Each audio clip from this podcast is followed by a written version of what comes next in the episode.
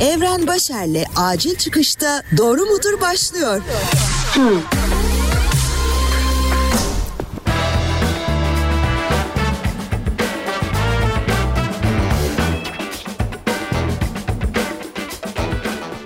Selam sevgili dinleyen ben Evren Başar. Acil Çıkış Podcast'in muhabbetli, yalan yanlış, tamamen popodan uydurma bilgilerden yola çıkarak doğruyu bulmaya çalışan programı Doğru Mudur'u dinliyorsun. Bakalım bu sefer 10 soruda kaç doğruya ulaşacağım.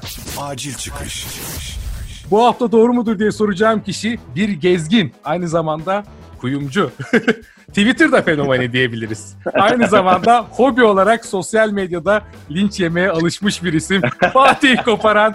Fatih hoş geldin. Hoş bulduk, merhabalar. Linçlerin kralı. Linçlerin kralı. Bunu da konuşacağız. İlk soruyla giriyorum. İlkokul yıllarında hoca söz vermesi de her şeye atlayan, asla susturulamayan bir çocukmuşsun. Doğru mudur? Yani şöyle çok konuşuyordum gerçekten. Asla susturamıyorlardı. Çok fazla aktiftim. Tabii çok çalışkan bir öğrenci değildim. Çok tembel bir öğrenci de değildim ama hiç böyle dersleri falan çalışmazdım. Okuldan kaçardım. Hatta onu böyle 19,5 gün kaçardım ki 20 olmasın, sınıfta kalmayalım diye. Bizim zamanımızda sınıfta kalma da vardı. Eğer yani sevdiğim derslerde çok gerçekten derse katkım oluyordu. İşte tarih, coğrafya, İngilizce gibi derslerde. Çok iyiydim yani, iyiydim o derslerde.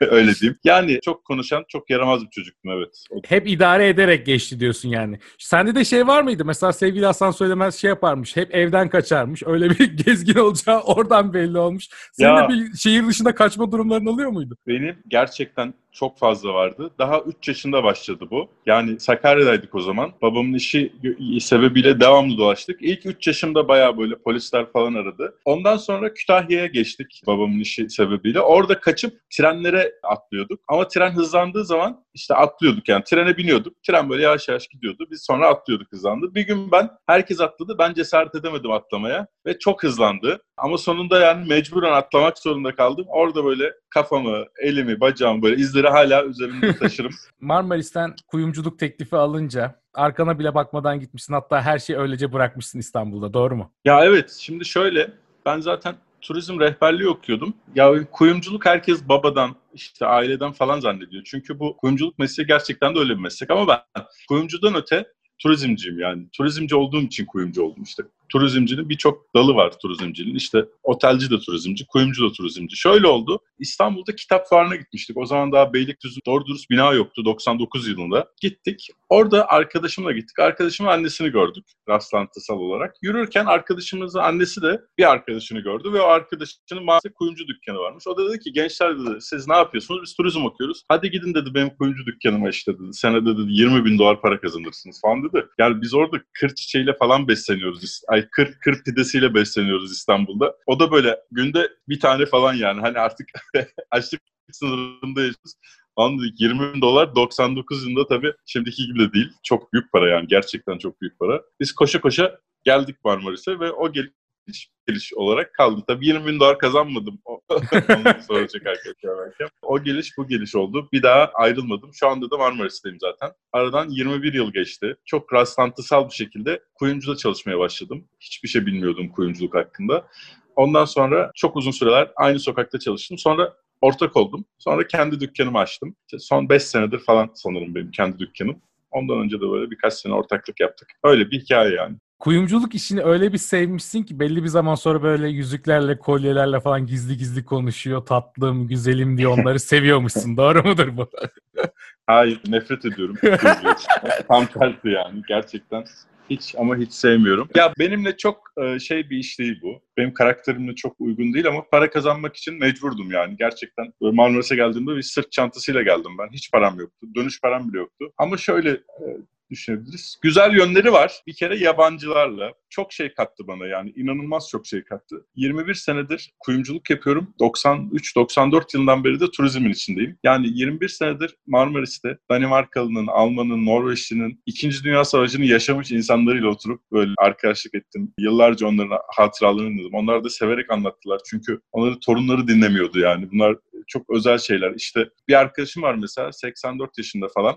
Hong Kong'a gitmiş ama Cezayir'e uçmuş ilk. İşte Fransa'ya uçmuş, Cezayir, Londra, Fransa, Cezayir, Cezayir'den işte Dubai'ye uçmuş falan. Böyle 6-7 tane uçak değiştirerek gitmiş ve Hong Kong'un böyle anlatıyor. Şey olduğunu söylüyor. Balıkçı köyü olduğunu söylüyor yani. Ya da işte bir tane Danimarkalı arkadaşım var. Hala böyle şey sağlamdır kadın. 85 yaşında falan ama benden daha dik duruyor. Kadının çocukken Nazi askerlerinin evine geldiğini, işte 11 kardeşlermiş mesela. Düşünsenize Danimarka'da 11 kardeş kavramı varmış yani o zaman. Nazi askerinin hüngür hüngür ağladığını anlatıyor. Bize hediyeler ver, veriyordu diyor. Oradan bir de hani hiç tarihte anlatılmayan bakış açısıyla bakıyorsun. Çünkü hep böyle soğuk bir savaş makinesi olarak görüyorsunuz ki öyle yani. Ama askerlerin hepsi öyle değil. Zorla askere alınıyorlar ve adamın işte Danimarkalı bir kadının evine gelip işte 11 çocuğuyla kadın şey kalmış, dul kalmış. Onun evinde hüngür hüngür ağladığını, çocuklara çikolatalar işte neyse karamel hediye ettiğini anlatıyor. Margaret Thatcher zamanında Sovyetler Birliği'nin işçi, İngiliz işçilere, maden işçilerine nasıl yardımda bulunduğunu, onların ağzından dinliyorsunuz böyle. Gerçekten hani onların düşünce yapısıyla. Bu tarz şeyler çok şey kattı bana. Birkaç dil daha öğrendim üzerine ekstra. İngilizce biliyordum sadece şu anda. Birkaç dil daha biliyorum. Ve mesela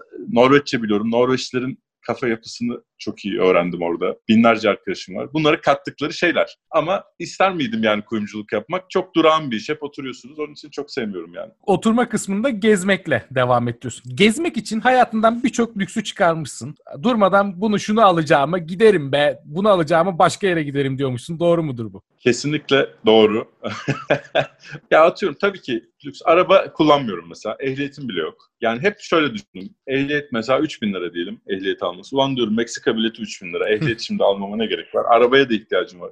Yok araba alıyorsun para, benzini para. Onun için hep motosiklet kullandım şu ana kadar. Araba zaten bana böyle şey gibi, büyük bir demir, kocaman bir demir at gibi geliyor ve bu kontrol etmesi çok zormuş gibi geliyor. Onun için motosikletle Marmaris'ten İstanbul'a gidiyorum, İzmir'e gidiyorum. Sıkıntı yok. Ama e, evet birçok lüksü çıkartmak zorunda kaldım. Çünkü öyle zaten seyahat ederken 7-8 kilo bir çantayla seyahat ediyorum. 6 ay mesela 7-8 kilo ile çantası seyahat ettim. Alışveriş yapmıyorum seyahatlerimde. Çünkü taşımam gerekiyor. Düşünün yani. Costa Rica'dan bir şey alıyorsun. Biblo. Sıçtın. Devamlı çantanda o yani. Bütün otobüs yolculuklarında, şey yolculuklarında devamlı onu, onu taşımak zorundasın. Ya bir şey böyle aşırı aşırı seversem alıyorum. Ya da şöyle alıyorum. Tam gidiyorsam o birkaç gün öncesine alışveriş yap yapabiliyorum. Onun dışında yapmıyorum yani. Bu konuda ilk kez tersten bu cümleyi kullanacağım. Coğrafya kaderdir. Çünkü mesela Kanada'da motoru en fazla 3-4 ay kullanabilirsin. Onun dışında o demir evet. makineye ihtiyacın o ihtiyacın oluyor sıcak Tabii. bir alan için. ABD'de falan mecbursun yani. Hiç hmm. şansın yok. Hiç yani. O yani. zaman şuradan bunu çıkarıyoruz. Şey vardır ya YouTuber'lar e, gezmek için paraya ihtiyacın yok. Gezmek evet, için paraya evet. ihtiyacım var değil mi belli bir yer? Yani parasız yani. gezmek mümkün mü? Ya bunlar aşırı dangalak tipler gerçekten yani. Hani bu geri zekalının başka bir boyutu artık. Böyle hani gezenlerde, gezginlerde şöyle bir trip var yani. Abi ben az paraya geziyorum. Abi az para. Ne kadar az para harcarsan. Valla ben tabii ki az paraya gidip hostelde kalıyorum bu yaşımda. 15 kişiyle, bazen 4 kişiyle, bazen 8 kişiyle. O benim için de bilgi alışverişi oluyor. İnsanlarla tanışıyorum falan ama yani öyle az paraya e, geziyorum, hiçbir şey yemiyorum, maç bugün falan o birazcık da ben keyif almayı seviyorum yani. Bu bedavaya gezmek diye bir şey kesinlikle zaten. O büyük bir yalan. Çünkü öyle takipçi kasıyorlar sanırım yani ya da öyle bir şey. Ee, işte 300 bir kız çıktı geçen yani. 300 euroya mı 400 euroya mı dedi, dedi dünyayı gezdim falan dedi böyle. Bir ara böyle hürriyette falan başlık oluyordu bunlar. Biz o zaman da dalga geçiyorduk. Şimdi ortaya çıktı şeyleri yani. Tabii ge- gezemezsiniz. Çünkü yani hadi couchsurfing kullandın ücretsiz kaldın. Ama mesela Couchsurfing'deki evine gitmek zorundasın. Otobüse binmek zorundasın yani. Ya da işte yemek yemek zorundasın. Hadi bunları da bence getiriyorsan demek ki sen dilencisin yani. yani gezgin değil. Diliyorsun yani. Hani ayıp çünkü bir ben Couchsurfing'de de kalsan adamın evine bir şişe şarapla gidersin. O tarz şeyler yalan mitlenmesin gençler. Hiç arkadaşlar tavsiye vereyim öyle yola çıkmayın. bir tanesi çıktı öyle yola. Ya 8-10 sene önce bir tanesi öyle çıktı. İran'dan geri döndü adam tamam mı? bir de böyle büyük şey yaptı yani böyle işte İran'a gidiyor bilmem ne. İran'a girdi işte otostopla. Sonra geri döndü. Dedi ki babam öldü. Böyle, tabii halk bekliyor yani. Sen dünyayı gezmeyecek miydin lan hani bedavaya? Babam öldü sonra babası da ölmemiş adamın. Bahane bulmak için buna girişmiş. tabii de İran'dan tıpış tıpış döndü abi yani. Hani imkansız, parasız kim kim ne verir sana ya? Yani öyle bir şey yok ya artık. Gezmeye başladıktan sonra kadınları etkilemek için, arkadaşlarını etkilemek için uydurma kahramanlık hikayeler anlatmaya başlamışsın gittiğin ülkelerde. Doğru mudur bu? Yok hayır. Doğru değil. Yani hiç yalanı sevmeyen bir insanım. Bir, iki kahramanlık hikayesi. Kahramanlık hikayem yok da e, çok fazla ilginç hikaye yaşıyorum. Çünkü hep böyle bir yerlere girmeye çalışıyorum böyle insanların girmediği yerlere. Kahramanlık yok yani. Öyle birisini kurtarmış. Var aslında da kahramanlık hikayem. Mekke'de bir Meksikalı arka kurtardım. Nasıl? O ilginç bir hikayeydi. Ya bu şey aslında çok uzun bir hikaye. Biraz saçma. Karaköy'de Karaköy'e gittim ben. İşte her seyahat öncesi 6 aylık seyahat ya. E, şey yapıyorsun. Mecburen elektronik elektronik malzemeleri alıyorsun işte. Elektronik malzemeler alıyorsun. Fotoğraf makinesinin parçaları bilmem ne. Bir GoPro var ya ona Hı-hı stick alacaksın yani selfie stick tarzı. Adam yok dedi. Ama ya böyle bir de benim devamlı alışveriş yaptığım bir fotoğrafçı. Ama böyle bir şey var dedi sana satayım. Dedi. Ya dedim hayır dedim ne yapacağım ben bunu yani. Bir tane stick var yani böyle selfie stick. GoPro'ya da bağlanıyor. Ya bir de açıyorsun böyle tamam mı? 5-6 metre gidiyor şey stick. ya iste, istemiyorum istemiyorum. O zamanın parası 50 lira mı yani? Bir şey dedi. Sonra al dedi 10 liraya veriyorum sana dedi. Tamam mı? E dedim ver tamam dedim tamam. Aldım. Böyle çantaya koyuyorum ama küfür ediyorum böyle. Hani sığmıyor çantanın içine. Şey yapıyor. Meksika'da da devamlı elime geliyor böyle. Ulan diyorum GoPro'nun orijinal stick'ini alacaktım. Bu ne diyorum böyle bilmem ne falan. Sonra onun böyle yürüyüş stick aynı zamanda olduğunu öğrendim. Hoşuma gitti böyle. Hani hiking, trekking yaparken öyle işime yaramaya başladı. Sonra Meksikalı iki Alman kız bir Meksikalı çocukla tanıştık. Meksikalı'nın arabası vardı. Gezdiriyordu bizi böyle güney sahillerinde Meksika'nın. Çocuk da böyle hani Meksikalılar gibi biraz böyle maçadır ya hani şey yapmaz. Hadi dedi, dedi böyle GoPro'larımızla fotoğraf çekelim dedi. Biz dalgalarda işte GoPro'larla saçma sapan fotoğraf çekiyoruz. Çocuğa bir baktım. Şimdi kırmızı bayraklı plakta yani. Gerçekten girmesi çok tehlikeli. Alttan böyle okyanus akıntısı vurduğu için atıyor seni böyle uzağa. Çocuğa bir baktım uzaklaştı. Bir baktım bir daha uzaklaştı. Ben de böyle uzaklaşıyorum ama hani ve şey dedim çocuğa yüzme biliyor musun dedim. Hiçbir şey demedi. Bilmiyorum da demiyor şimdi tamam mı? bir baktım bir daha atacak ve attığı zaman imkansız yani kurt, kurtulmak. Kurtulsa anladım yani ölüyor çocuk orada.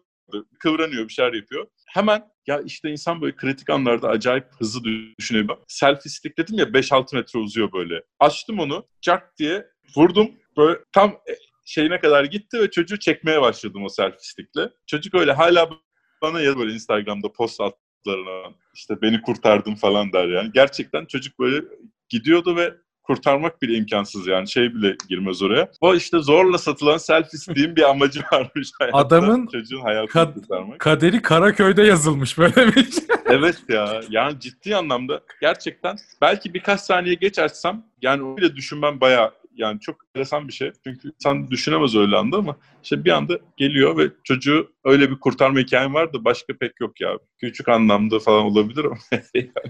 bir gün öyle bir ülkeye gitmişsin ki acayip tırsmışsın. Lan buraya da yalnız gelmeseydim keşke demişsin. Hemen ayrılmak istemişsin. Doğru mudur? Var mı böyle bir ülke? Evet var. El Salvador ve Honduras. Bunlar zaten dünyanın en tehlikeli üç ülkesinden ikisi. Bir tanesi Venezuela. O da işte bu son durumlardan dolayı. Ya El Salvador'da şöyle bir hostelde kaldım. Benden daha çılgın böyle deli bir adamla tanıştım. Genç bir çocuk, Yeni Zelandalı ve adam böyle çilli, kızıl saçlı falan. Hani El Salvador'da ben bağırıyorum ama o daha çok bağırıyor yani. Hani şeyim diye, yabancıyım diye. Ve böyle San Salvador o dönem sanırım dünyanın ikinci en tehlikeli şehriydi. Şehriydi. Hala da öyle olabilir. Tam bilmiyorum. Üç olabilir şu anda. Karakas geldi çünkü. İşte çıkmayın etmeyin dediler. Biz başladık yürümeye onunla. Hatta e, işte Salvador parası almak için bir bankaya girdik. Orada bir saat böyle 50 doları falan bozdular. Ben de böyle salak gibi e, elimde böyle kocaman bir Canon kamera Cebimde 1500 dolar keş para ve şey cep telefonlarımız falan var. San Salvador'da dolaşıyoruz. İşte böyle pazar yerine girdik. Herkes bize böyle hayretlerle bakıyor San Salvador'da. Şey yapıyorlar. Yani çünkü gerçekten sokakta failed state deniyor. Yani devlet yok San El Salvador'da. San Salvador'da da böyle. Devletin olmadığı yerde biz çeteler yönetiyor ülkeyi. E, çeteler yönettiği için de bizim gibi adamların kafasını kesiyorlar ama şöyle bir avantajımız var. Gören çete üyeleri bizi şey zannediyordu yani Bunlar muhtemelen e, Amerikalı CIA'den falan F, FBI işte FBI neyse. Yani böyle sağlam adam bunlar ki buralarda böyle dolaşıyorlar yani. Hani biz bunlara dokunmayalım abi kafasına girdiler. Biz böyle 7-8 saat San Salvador dolaştık dolaştık. En sonunda ben şunu anladım. Meydana geldik. Meydanda da bir kilise var. Onların ünlü bir papazı vurulmuş bu kilisede işte o kutsal kabul ediliyor. Kiliseye girdik falan böyle işte kendine yerlere atan insanlar falan fişman var. Hükümet binası var meydanda ve biz meydana girdik. Sadece güvercinler var meydanda. Kafayı bir çevirdim ben. bir tabur asker birbirlerine böyle penguen gibi sıkı sıkıya sarılmışlar askerler. Ve bize bakıyorlar. Elleri de tetikte Uzi var ya böyle tüfekler, Uzi'ler. Ben de geçmişim onların fotoğraflarını çekiyorum. Adamlar da bana böyle tip tip bakıyor. Bu manyaklar nereden böyle gelmiş? Çünkü askerler bile iç içeler yani. Hani böyle 50-60 tane asker o fotoğraflar var bende. Kendilerini güvende hissetmiyorlar. Biz iki geri zekalı. Yani hani ben hadi yine biraz El Salvadorlu'ya falan belki ucundan benzerim ama hani uzun boyluyum falan hiç zaten kıyafetlerimiz şey böyle backpacker. Arkadaş böyle şey e, kızıl, çilli falan, masmavi gözlü, Yeni Zelandalı. Ama bir şey olmadı. Tabii diyorsunuz yani Honduras'ta mesela, El Salvador'da, işte Kolombiya'da bıçaklamaya çalıştılar. O zaman diyorsunuz lan ne işim var benim burada yani. Hani Kolombiyalıların bile girmediği bir yere giriyorsun. Orada biraz tırsma değil de böyle bir an oluyor yani gerçekten. Bunun bir Şey yolu yok galiba. Hani şöyle korunayım, böyle korunayım, işte cüzdanı, kamerayı sal, ya yani bir yere saklayayım. Geziyorsun sonuçta, çekmek istiyorsun. Evet ya San Salvador'da yok çünkü şöyle bir şey zaten devlet yok yani. Hani polis yok. Adamlar Uzi yani çok böyle ileri teknoloji bir silahla kendini güvende hissetmiyor. Birbirlerine bir tabur asker sırtlarını vermiş duruyorlar. Çünkü gerçekten böyle hani çok tehlikeli çeteler. Belki izlemişsinizdir San Salvador hapishanelerini falan. Hı hı. Honduras da öyle. Yani bir dolar için adamın kafasını keserler. Biz böyle on binlerce dolarla ekipmanla dolaşıp ama gerçekten yani hani onlar muhtemelen bu kadar gerizekalı ol, olabileceğimizi düşündükleri, düşünmedikleri için bizi hareket etmediler. Çünkü yani mantık dışı, akıl dışı yani. Genelde aksiyon filmlerinde bir geyik vardır ya. Hep bir böyle bir yerin ortasında bulunan kafede 3 CIA ajanı buluşur ve bir tek onlar vardır beyaz. ve normal evet, bir toplantı evet. yaparlar orada o ülkeyle alakalı. Tabii tabii. Belki bizi görüp kaçtılar yani. Öyle bile olabilir. Hani Şimdi o zaman bir ülke varmış Fatih. Oraya gitmişsin ve keşke evet. burada yaşasam diye durmadan içinden geçiriyormuşsun Türkiye'de. Doğru mudur? Doğrudur. Birkaç tane var. Bir Fransa Nice, Fransız Rivierası. Gerçekten yaşanabilecek yerler. Atina, Kolombiya'da Medellin şehri, Meksika'nın güneyi, Playa del Carmen, Tulum, Buenos Aires, Berlin, Bunlar benim çok sevdiğim e, şehirler. Ama Medellin'de çok mutluydum mesela Kolombiya Medellin'de. 3 ay kaldım. Tehlikeli değil mi orası? Orası dünyanın en tehlikeli şehriydi 20 sene önce ama orada bir belediye başkanı ortaya çıkıyor ve şehri böyle bayağı güzelleştiriyor. Bayağı şey yapıyor ve şehrin merkezi inanılmaz eğlenceli, inanılmaz güzel. Bir de sonsuz baharın şehri deniyor oraya. Devamlı bahar havası var 12 ay boyunca. Havası çok güzel, insanları çok güzeldi. Şehrin kendisi çok güzel. Ama tabii şehrin gettoları çok tehlikeli. Ama e, yani Kimse kimseyi öldürmüyor boş yere ya. Ben hala ayaktayım. Yıkılmadım ayaktayım.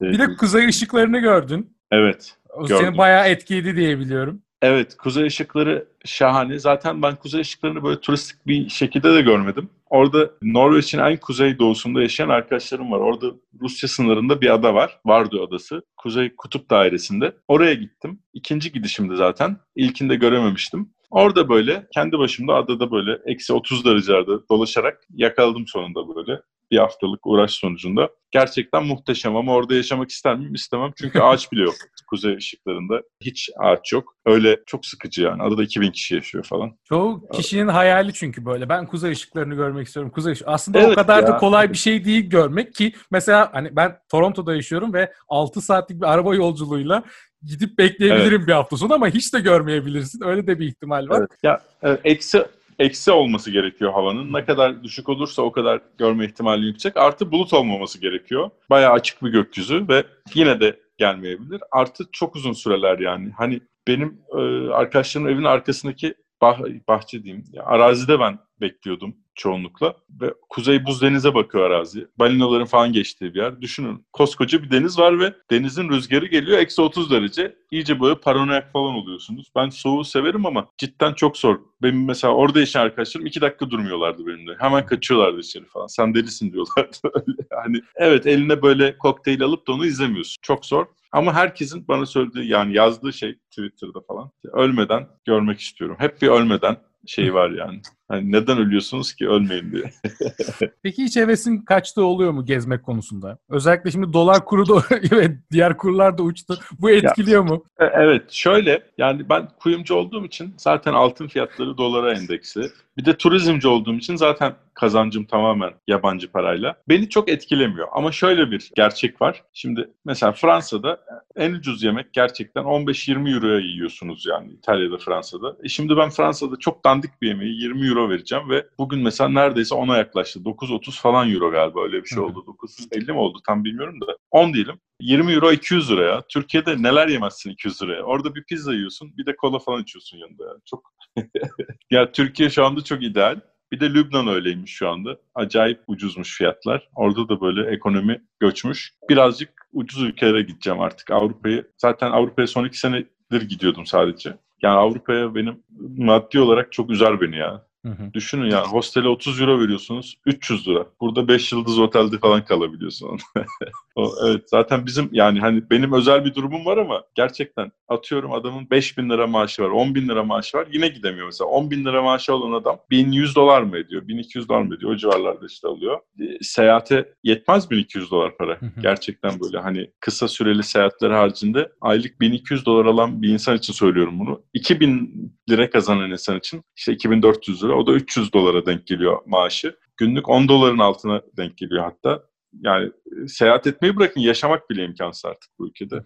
Ha ben para kazanamıyor kazanıyor muyum şu anda? Hayır. Turizmci olduğum için bizde de korona yüzünden turist gelmiyor. Yani bizim de zorlu yani durumumuz ama tabii daha seyahat ede- edebilir durumdayım diyeyim yani şeye göre TL ile kazananlara göre. Peki Fatih son olarak sosyal medyada birilerinin ayağına basmaktan arada linç yemekten gizli bir zevk alıyormuşsun. Doğru mu bu? ya şöyle çoğu zevkli oluyor. Şöyle zevkli oluyor. Çünkü gerçekten aşırı ahmak insanlar olabiliyor yani. Mesela yani sarkazm yapıyorsun. O yüzden linç yiyorsun. Ve o kadar bariz ki yani hani sarkastik tweet attın. Öyle linç ediyorlar. Ya mesela genelde bu linçin sebebi şu yani istediğini alamamak. Bazen de ben bunu ortaya koyuyorum yani. Mesela bir kadın var takmış bana. Deli yani. Hatta kadın Boston'da falan yaşıyor. Kadın ismini falan da öğrendim. Yani bana mesajları var kadının. Mentionları var. Tamam mı? Sonra ben bunu geri takip etmedim diye sırf devamlı kin kusuyor ve böyle başka hesaplarla ortaklaşa bana böyle saldırılar düzenliyor devamlı. Kadının şey böyle bayağı eğitimli falan kadın yani böyle hani. Gizli bir hayranlığı olabilir. Ben bir şekilde çıkarıyor olabilir. Klastas ama yani. İşte bana homofobik diyor, faşist diyor, şey diyor. Lan diyorum hani, hani bunların bir de e, yancıları var böyle. Ya diyorum bakın yani benim tweetlerim 50 milyon kişi tarafından görüntüleniyor bir ayda. Yani korkunç bir rakam. Hani Türkiye'deki birçok medya kanalından daha fazla yani.